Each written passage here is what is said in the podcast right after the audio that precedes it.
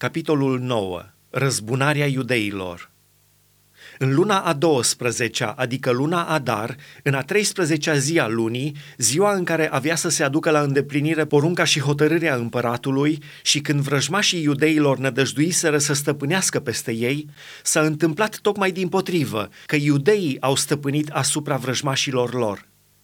Iudeii s-au strâns în cetățile lor, în toate ținuturile împăratului Ahasveros, ca să pună mâna pe cei ce căutau să-i piardă. Nimeni n-a putut să le stea împotrivă, căci frica de ei apucase pe toate popoarele.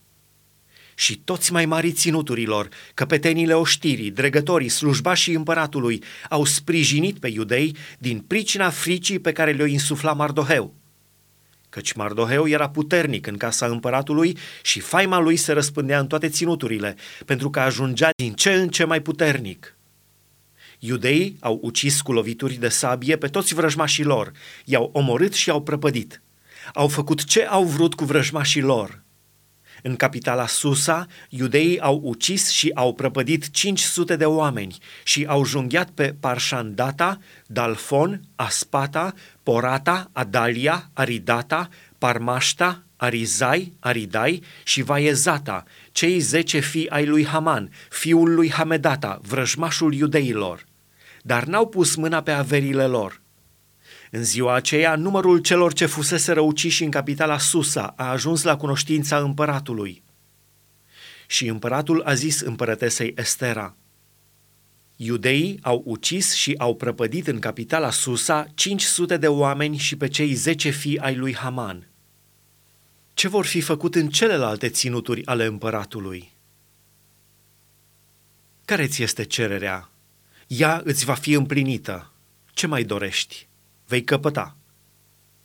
Ester a răspuns, dacă împăratul găsește cu cale să fie îngăduit iudeilor care sunt la Susa să facă și mâine, după porunca de azi, și să spânzure pe lemn pe cei zece fii ai lui Haman.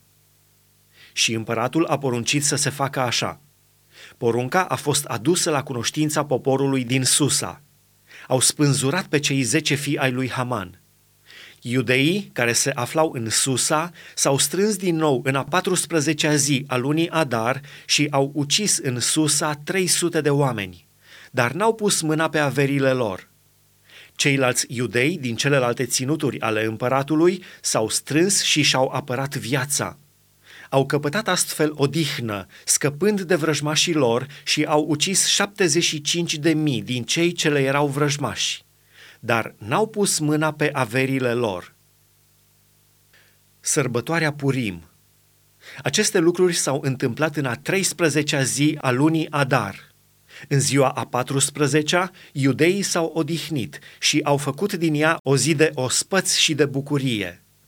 Cei ce se aflau la Susa s-au strâns în ziua a 13-a și a 14-a, dar în ziua a 15-a s-au odihnit și au făcut din ea o zi de ospăți și de bucurie.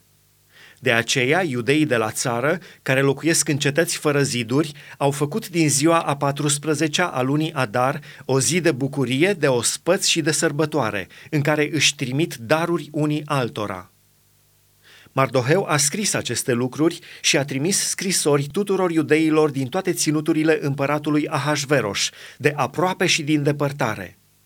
Le poruncea să prăznuiască în fiecare an ziua a 14-a și a 15-a a lunii Adar, ca zile în care căpătaseră odihnă, scăpând de vrăjmașii lor le-a poruncit să prăznuiască luna în care întristarea lor se prefăcuse în bucurie și jalea lor în zi de sărbătoare și să facă din aceste zile niște zile de ospăți și de bucurie, când să-și trimită daruri de mâncare unii altora și să împartă daruri celor lipsiți. Iudeii s-au îndatorat să facă ceea ce și începuseră să facă și ce le scrisese Mardoheu – căci Haman, fiul lui Hamedata, Agagitul, vrăjmașul tuturor iudeilor, făcuse planul să-i piardă și aruncase pur, adică sorțul, ca să-i omoare și să-i nimicească. Dar Estera, venind înaintea împăratului, împăratul a poruncit în scris să întoarcă asupra capului lui Haman planul cel rău pe care îl făcuse împotriva iudeilor și să-l spânzure pe lemn, pe el și pe fiii lui – de aceea, zilele acestea s-au numit Purim, de la numirea pur.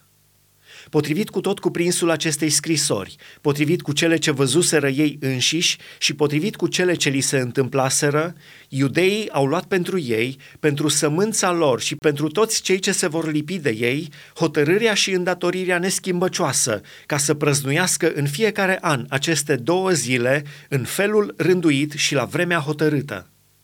Zilele acestea trebuiau să fie pomenite și prăznuite din neam în neam, în fiecare familie, în fiecare ținut și în fiecare cetate.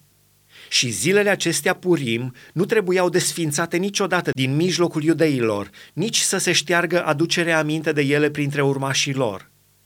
Împărăteasa Estera, fata lui Abihail și iudeul Mardoheu au scris stăruitor a doua oară pentru ca să întărească scrisoarea privitoare la Purim – au trimis scrisori tuturor iudeilor în cele 127 de ținuturi ale împăratului Ahasveros.